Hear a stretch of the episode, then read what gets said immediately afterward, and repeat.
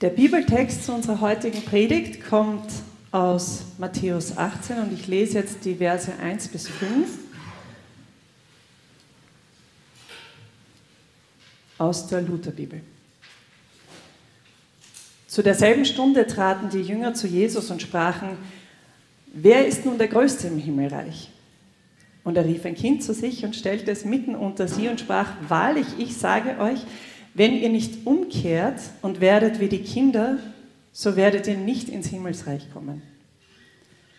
Wer nun sich selbst erniedrigt und wird wie dieses Kind, der ist der Größte im Himmelreich. Und wer ein solches Kind aufnimmt, in meinem Namen, der nimmt mich auf.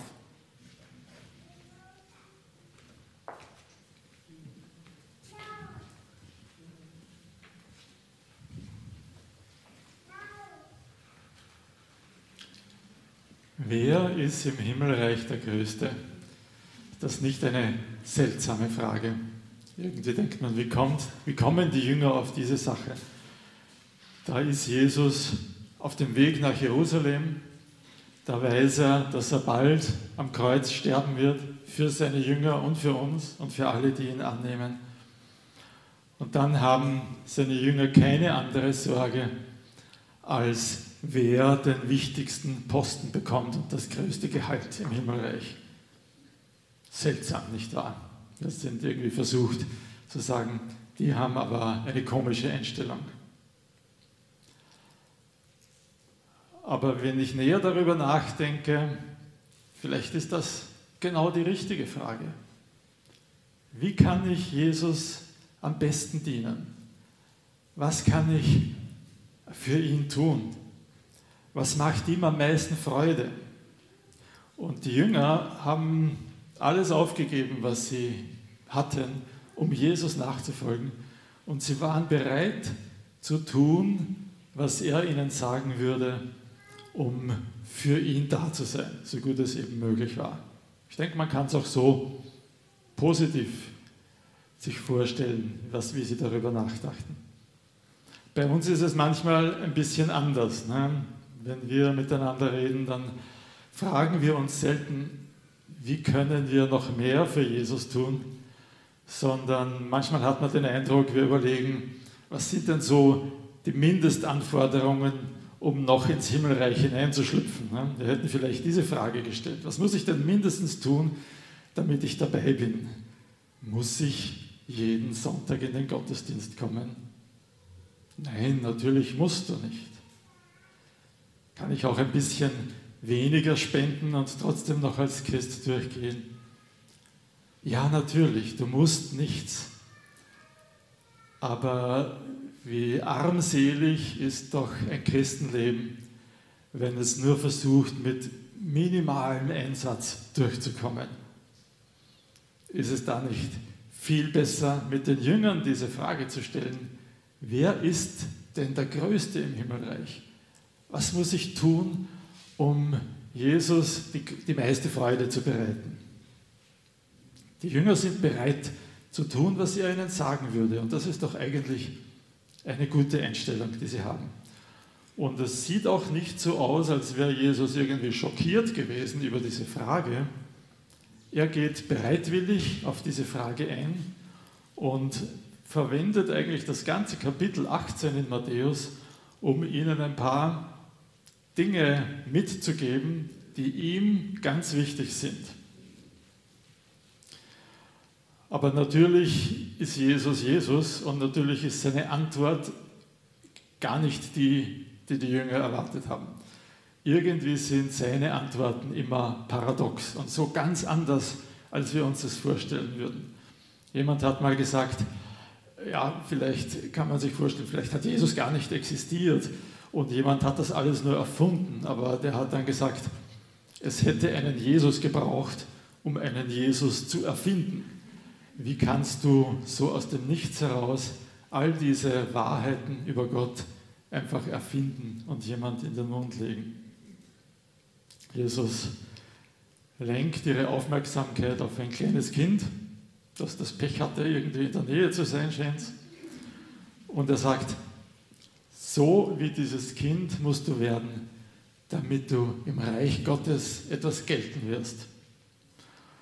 Nun haben Kinder viele Eigenschaften und nicht alle sind gute Eigenschaften. Und ich denke, Jesus meint nicht, dass wir ihnen alles nachmachen sollen.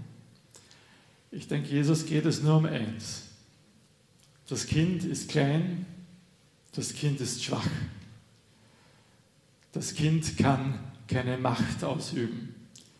Das Kind wird von den Großen ganz leicht übersehen, auf die Seite geschubst.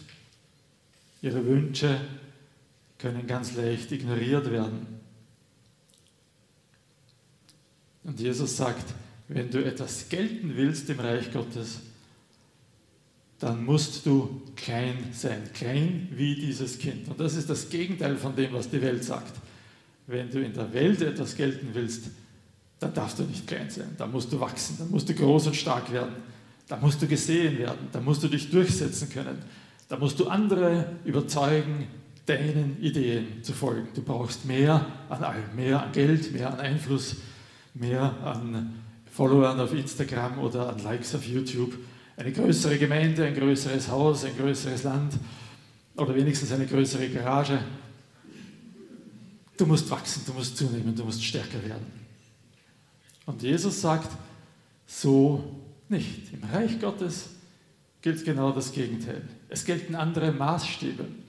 Wenn du im Reich Gottes etwas gelten willst, musst du kleiner werden und nicht größer werden. Du musst anderen dienen.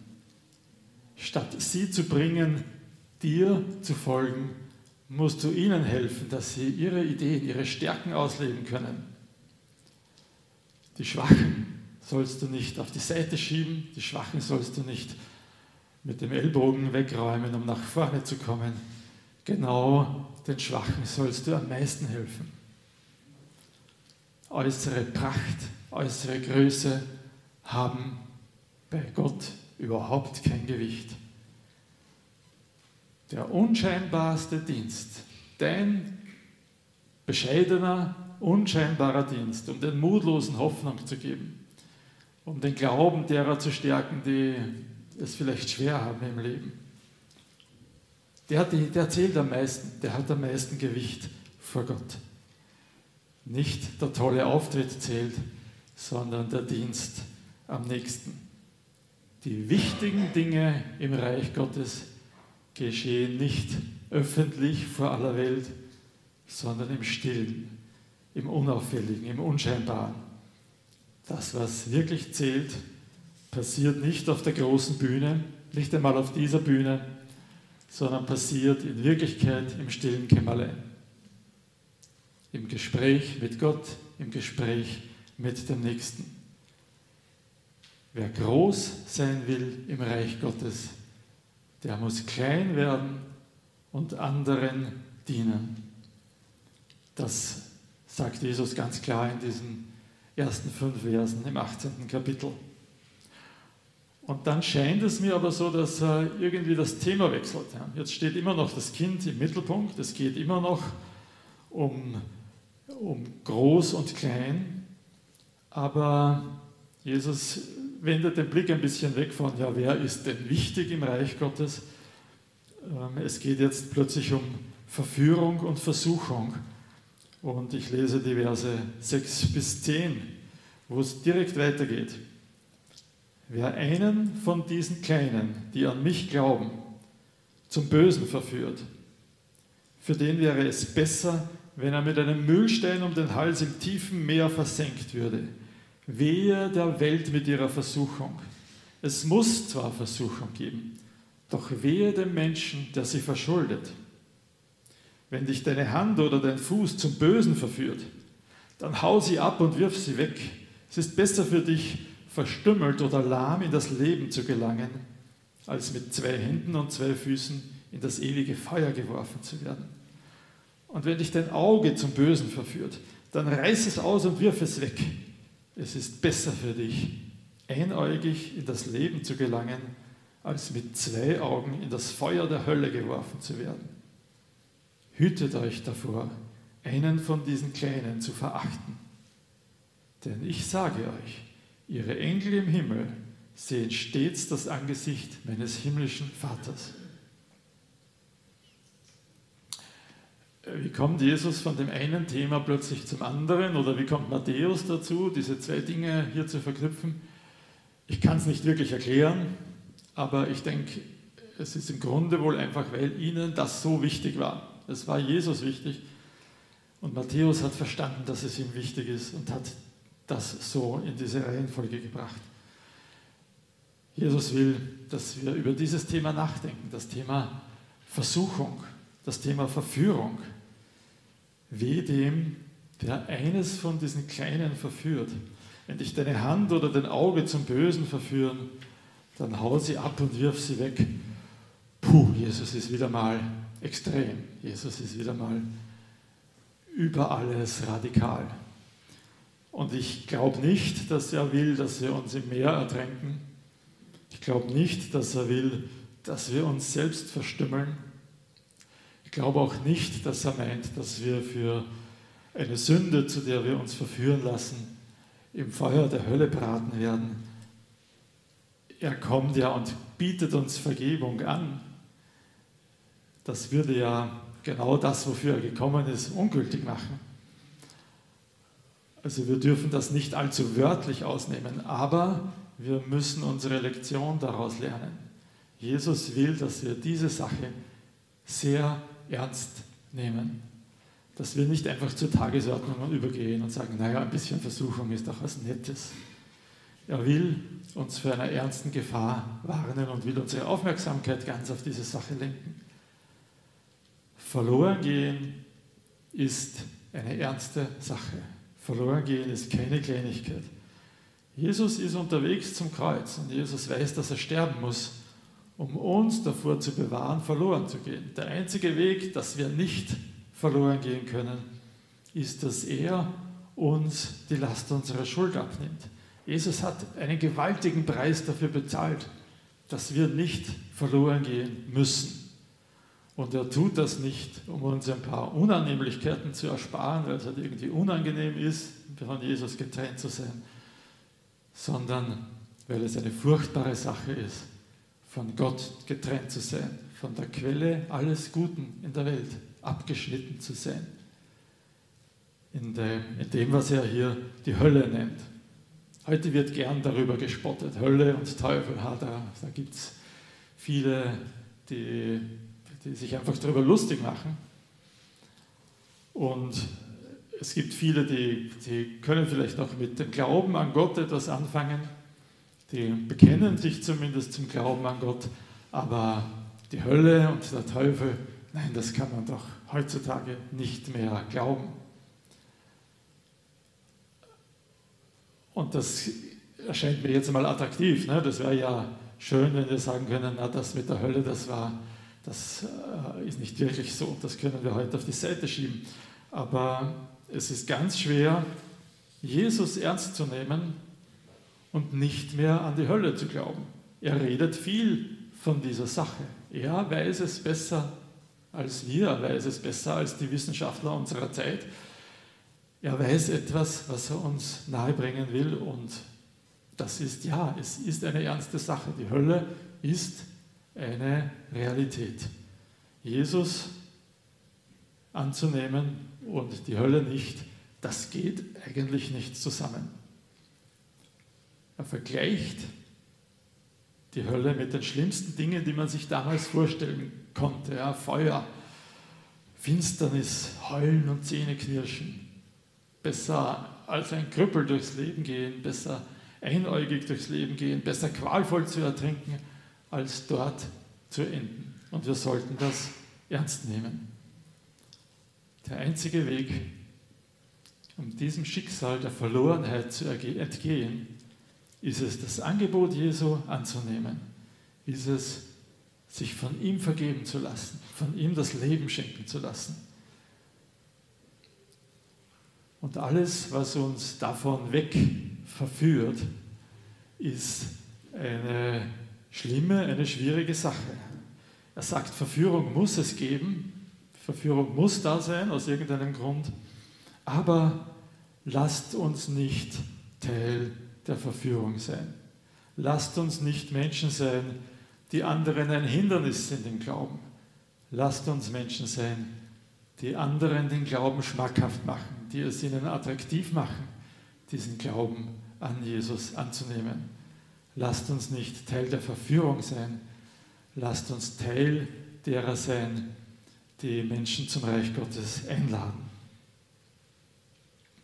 Für mich ist Paulus da irgendwie so ein, ein leuchtendes Beispiel und ich möchte das Beispiel bringen aus dem, aus dem ersten Korintherbrief, wo wir sehen, wie ungeheuer rücksichtsvoll Paulus war, um Menschen nur ja kein Hindernis zu sein auf dem Weg zum Glauben.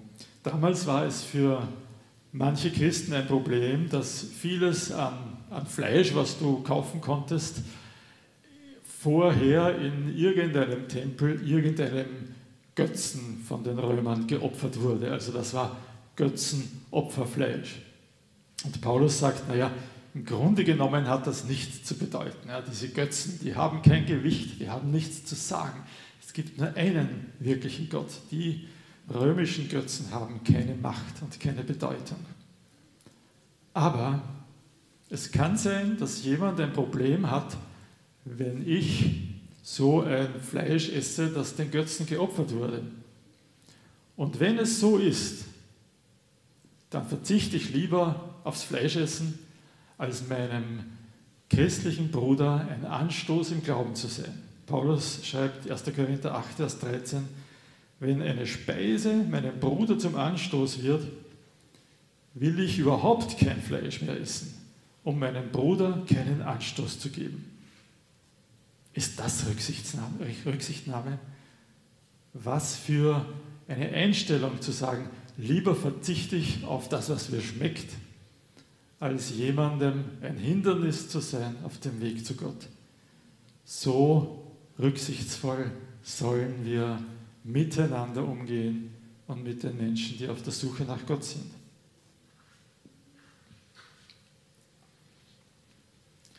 Immer noch steht dieses Kind in der Mitte. Vielleicht wird es schon ein bisschen zappelig, aber Jesus lässt sich davon nicht erschüttern. Wir haben gesehen, dieses Kind ist uns als Vorbild gegeben. Wir sollen so klein werden wie dieses Kind. Wir müssen kleiner werden, nicht größer. Aber dieses Kind ist uns jetzt auch als Warnung gegeben. Wir sollen uns da verhüten. So einem von diesen Kleinen, wer auch immer es ist, von den ganz einfachen Nachfolgern, eines von denen vom Glauben wegzubringen. Wir sollen ihnen ein Wegweiser sein hin zum Glauben. Wir sollen ihnen den Weg zu Jesus schmackhaft machen und nicht verleiden. Obwohl es nur irgendein kleines Kind ist, sollen, dürfen wir es auf keinen Fall verachten oder auf die Seite schieben. Und Jesus unterstreicht das dann noch einmal durch ein Gleichnis. Ich lese jetzt noch einmal bis Vers 14. Jesus sagt, was meint ihr, wenn jemand 100 Schafe hat und eines von ihnen sich verirrt, lässt er dann nicht die 99 auf den Bergen zurück und sucht das Verirrte? Und wenn er es findet, Amen, ich sage euch, er freut sich über dieses eine mehr als über die 99, die sich nicht verirrt haben so will auch euer himmlischer Vater nicht, dass eines von diesen Kleinen verloren geht. Wieder so ein ganz einfaches Beispiel aus dem Alltagsleben, gut, aus dem antiken Alltagsleben, aber irgendwie können wir es uns vorstellen, wie es gewesen sein muss. Einfache Worte, aber Worte, die uns im Grunde aus der Fassung bringen, wenn wir darüber nachdenken. Da ist dieses eine Schaf, das sich verirrt hat. Schafe haben keinen guten Orientierungssinn. Von alleine wird dieses Schaf nicht mehr zurückfinden. Wenn der Hirt nicht geht, um es zu suchen, wird es wahrscheinlich einem Raubtier zum Opfer fallen. Das Schaf findet allein nicht zurück. Da ist ein bisschen der Unterschied zum verlorenen Sohn. Ja, Lukas berichtet diese beiden Gleichnisse gleich nebeneinander. Der Sohn, der weiß, wie man zurückkommt, den geht der Vater nicht suchen aber das Schaf findet nicht zurück. Das Schaf muss gesucht werden. Aber ehrlich gesagt, es gibt so viele gute Argumente, um nicht hinauszugehen am Abend. wenn es schon finster wird, um das Schaf noch einmal zu suchen. Vielleicht kommen ja die anderen Schafe in Gefahr, während ich draußen bin. Vielleicht finde ich es überhaupt nicht, wer weiß, vielleicht verschwende ich nur meine Zeit. Vielleicht ist es ohnehin schon zu spät. Irgendwie ist das Schaf ja selber schuld, hat es nicht aufgepasst, wo die anderen hingehen. Und wenn ich es jetzt hole, wird es morgen wieder nicht aufpassen und wird morgen wieder verloren gehen. Aber Jesus lässt keine Ausreden gelten. Der gute Hirt wird hinausgehen und wird dieses eine verlorene Schaf suchen gehen. Und Jesus ist dieser gute Hirt. Jesus geht jedem nach, der sich verirrt hat von ihm weg. Er will nicht, dass irgendein Schaf verloren geht. Er fordert auch uns auf, die verlorenen Schafe zu suchen. Was für eine Herausforderung. Was für eine radikale Achtsamkeit und Rücksichtnahme auf Menschen, die sich aus irgendeinem Grund verirrt haben. Wenn ich einmal vom Weg abkomme, werdet ihr das tun für mich? Werdet ihr mir nachgehen? Werdet ihr mich zur Rede stellen? Werdet ihr mir den Weg zurück zeigen? Kann ich mich auf euch verlassen? Liebt ihr mich genug, um so eine schwierige Aufgabe auf euch zu nehmen, ja, zu jemand hingehen und zu sagen, hey, du hast dich verirrt, du bist da auf einem falschen Weg. Der, der nächste Abschnitt in unserem Text, der behandelt genau dieses Thema noch einmal im Detail. Ja, wenn ein Bruder sündigt, wenn ein Bruder abkommt vom Weg, wie gehst du mit ihm um? Ich möchte jetzt dem Johann nichts von seiner Predigt von nächster Woche wegnehmen. Da werden wir dann noch genauer drüber eingehen. Aber im Grunde genommen ist es genau dieses Thema, die verlorenen Schafe zu suchen. Und dann am Schluss, immer noch ist dieses Kind in der Mitte. Im Schluss des Kapitels betont Jesus, wie wir einander vergeben sollen. Und das ist irgendwie eine Einheit. Ja? Ich möchte nicht den Text vorwegnehmen, aber Jesus spannt hier einen ganz weiten Bogen von ja, wer ist denn der Größte im Himmelreich? Die Frage der Jünger bis zu dem Punkt, wo wir alle wieder im Stall bei Jesus sind und einander vergeben und einander umarmen und einander lieben. Unter Einhaltung der Covid-19-Regeln natürlich.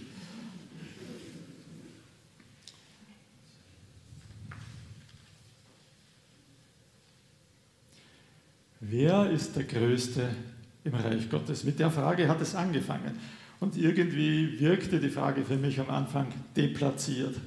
Aber Jesus nimmt sie als Gelegenheit, um einen Bogen über all diese Themen zu spannen, um zu zeigen, wie kannst du wirklich groß werden im Reich Gottes? Was kannst du tun, um Jesus wirklich zu dienen? Was ist es, was Menschen groß macht, im Gegensatz zu dem, was die Welt als groß betrachtet? Groß vor Gott wirst du, indem du äußerlich klein wirst, indem du anderen dienst. Groß vor Gott wirst du, indem du dich um die Schwachen kümmerst, indem du ihnen eine Hilfe bist auf dem Weg zu Gott, statt ein Anstoß. Groß vor Gott wirst du, indem du radikal achtsam lebst, indem du, so wie Jesus, hinausgehst, die verlorenen Schafe zu suchen.